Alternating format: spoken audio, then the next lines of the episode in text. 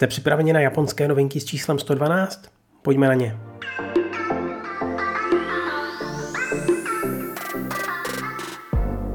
Tokio začalo v úterý vydávat osvědčení o partnerství párům stejného pohlaví, které žijí a pracují v hlavním městě.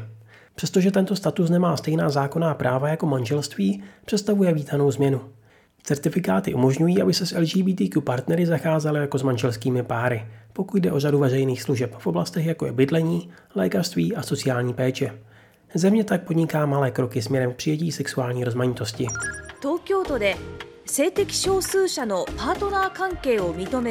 Vláda oficiálně požádala domácnosti a podniky v celém Japonsku, aby tuto zimu šetřili elektřinou.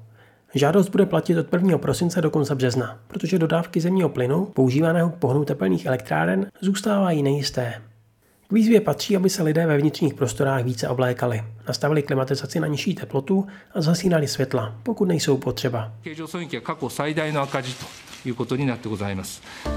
Trenér japonských fotbalistů Moriyasu Hajime oznámil soupisku pro blížící se mistrovství světa v Kataru. V týmu nechybí hvězdy z evropských soutěží ani domácí ligy, včetně kapitána Maji Yoshiry.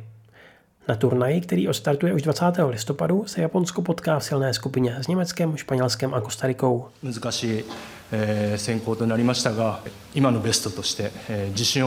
Stojí návštěva nově otevřeného Ghibli parku za to?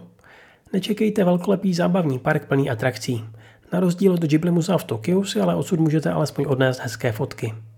Jak jsem říkal i během přednášky v Ostravě, nová atrakce zatím působí poloprázdně a potvrzují to i první recenze světových médií. Věřím ale, že až se dokončí všechny části parku v dalších měsících a letech, bude to mnohem lepší podívaná. Sám už se na to moc těším a tím se taky loučím. Naslyšenou příště. Matané.